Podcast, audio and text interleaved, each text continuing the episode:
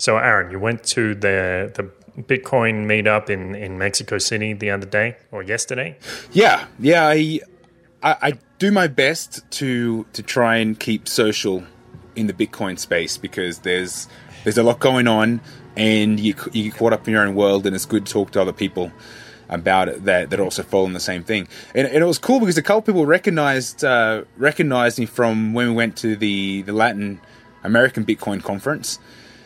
Um, and, and, you know, I didn't get to talk to, so it was kind of a similar experience to the in Acapulco, come you know, round two, coming back and then meeting people that you saw last time but didn't get a chance to talk to. Um, yep. So that that was cool, and then uh, you know the familiar faces with Bitso and a couple of new exchanges that have that have popped up here in Mexico. Great. Turnout was nice. There was, um, I say, it was, it was maybe um, you know eighty to hundred people. Um, so, I mean, it wasn't a full house, but still a good crowd, and it seemed like a very fresh crowd because mm-hmm. a lot of a lot of questions that uh, you know that we've pretty we could pretty explain, and we're not experts. Uh, you know, maybe even six months or, or, a year ago. So it's it was cool to see, mm. you know, fresh blood in the in the mm-hmm. zone. Great. Um, uh, what I noticed was there was a couple themes, um, and of course the the first one is uh, the rise of Ethereum, and then uh, and then what what Ethereum's doing with uh, with Slock.it and now with the DAO.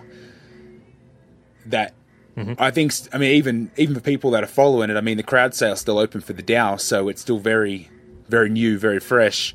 And uh, as much as I thought I knew what I what I was talking I about, think it, I think it ends in like the 29th, doesn't it? Uh, or or twenty eighth. It's I think okay. it could be very very soon. It might might already be gone by the time this episode gets up. yeah, it, it, might be today. So yep. that's yesterday or the day before. Anyway, um, I mean, you can still buy them. It just uh, it just means that you know you're not going to get the the the pre sale price. Which yep. um, anyway. So cool. So t- tell us about the relationship or, or how it works with B- BTC Ether, Slock.it, and DAO. What's the story? Okay, yeah, it's it's kind of a it's kind of a bit to uh, to process. So if I get off track, um, mm-hmm. yeah, guide me back. But the the first thing is uh, there's a big rivalry between Bitcoin and Ether, which uh, I mean it kind of makes sense because B, uh, Bitcoin's been the the big boy that's always been uh, there since the beginning, and now Ether's you know left the blocks and you know jump to a, a billion dollars, uh, you know, market cap. Uh, and then once that happened, now you know now Slock.it has come out, and then now DAO. Um, so it's been it's been a big shakeup inside the you know the altcoin range, uh, mm-hmm. but mm-hmm. it's not. I, I mean, you can look at it like it's just another altcoin, but that's that's not the the ecosystem. So, uh, I mean, you can, you can go read the, the, white papers to get an idea of, of, of what the differences are. But, um, I mean, even reading them, it didn't uh, it didn't crystallize for me until yesterday, hearing it from uh, one of the dudes that actually work in, in Slock.it. He explained Great. it much easier and, and, clearer, which I'm going to try and do now. Um, okay. First things first, okay, let's talk about Bitcoin. Bitcoin is essentially a decentralized system with uh, many nodes all around the world that are all processing the same algorithm. Uh, this allows within the ecosystem to make transactions between uh, A and B.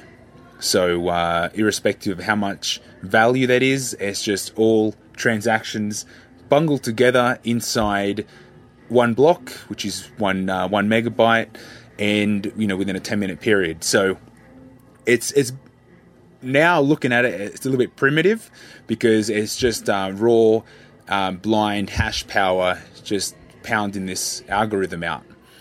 Right. it, that, it can't really do anything but but send value. That's that's all it does. So it's it's this kind of dumb system, just just very simple, um, just one function basically.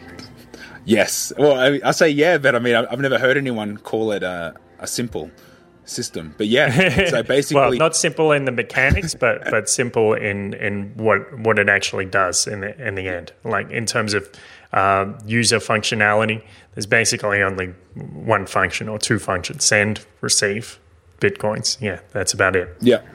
I mean, there's been talk of other things you could put on top, um, and then you, have side chains and things, but but essentially Bitcoin, and, yeah, yeah. Um, but essentially, that's what Bitcoin is: transactions from A to B.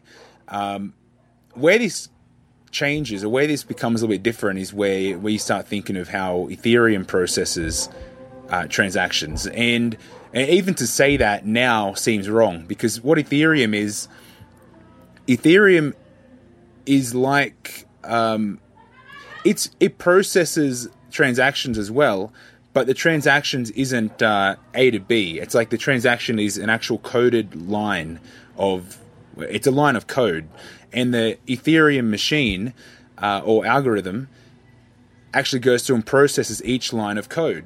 So where the, the line of code might say transaction from A to B, it's going to do very similar thing to what uh, Bitcoin does. But the actual way it does it is is much different because then you can put other lines of code, other completely different um, executable, uh, I guess, um, requests into this uh, into this mm-hmm. machine, and it's going to go through and process line by line, uh, irrespective of what the code is.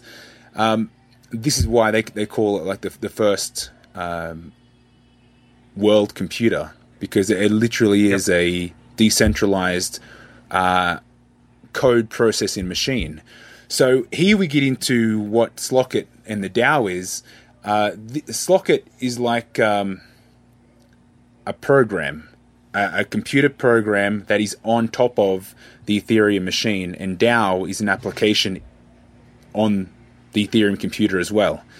Um, okay, so, that, so Slock.it is, is kind of like an operating system running on the computer that that is Ether, and and um, DAO is is the app that's running on this operating system. That that's one that way. Of, right? that, that's one way of looking at it. But okay. um, but when you say operating system, it's going to allow uh, programs or apps to run inside that. But there, mm-hmm. there's potential to be an infinite amount of in this case, uh, operating systems or uh, you know, or like parent programs. Um, okay. So that that's where it makes it uh, really cool because it's going to make it a lot um, a lot easier to do things like smart contracts. It's actually it's mm-hmm. it's actually built so you know as long as you can program you can make your smart contract, just program it out and, and drop the text into the computer and it's going to process your, your contract or your, your code. Hmm. Hmm. Okay, great. yeah, yeah. I, um, I, I, I, don't know what else to add to that. I mean, it's. I think I went over it very quickly. yep. Yep. Okay. So what what what kind of things uh, will we expect to see in in the next few years? What kind of thing is is the DAO going to be able to do? Okay, well, what they're looking at now is there there seems to there's a way that you put a proposal forward to something an, an application you want to do with the DAO, and the DAO itself is is going to be it's uh, it's like an incubator for these projects. So at the moment, I think I heard there's about hundred proposals, and everyone that's that's involved or every single DAO uh, will have will be able to vote uh, yay or nay on these projects. And as long as a project can hold twenty percent of the complete DAO um, voice, then then that way the project's going to go ahead and then start uh, actually start producing applications of the of the DAO. So an application that I mean, an, e- an easy, common one that I think most people in the space we talk about smart contracts would be um, a, a three-party involved, uh, three parties involved, um, change of ownership, and uh, where there's a payment involved. So, for example, um, a traditional, an easy example, going to a car dealership and buying a, a motor car. Mm-hmm. In this case, uh, you want to buy with uh, with credit or get finance. So you go to the dealership, they have their, their finance involved, the ownership of the car stays, it's yours, but it's not yours until you finish paying for it, and then there's all like the legal paperwork. All that can get thrown away. Was with the new system, the actual payment on the uh, or in the DAO or in the on the Ethereum or in the whichever crypto coins or digital contract, smart contract, will actually have the ownership inside the uh, the process of paying. So once the payment is mm-hmm. completed, then the ownership uh, digitally will become yours, and that's the rules of the contract. There's there's no there's no need for disputes or or anything outside what the contract is. So as long as you're making your payments uh, and that's going through the system, once you finish paying, it's like they, the contract knows whether you've paid or not. It's like it's it's all bunched together, and the ownership will get mm. transferred to you once the final payment's paid for. So things yep. things so like even, that. Okay. So that I mean that even a, possible uh, you you could have something similar with the house. You could you could organize a, a direct transaction with somebody to buy a house and pay them thousand dollars every month, and and then at the end of the contract, it's your house.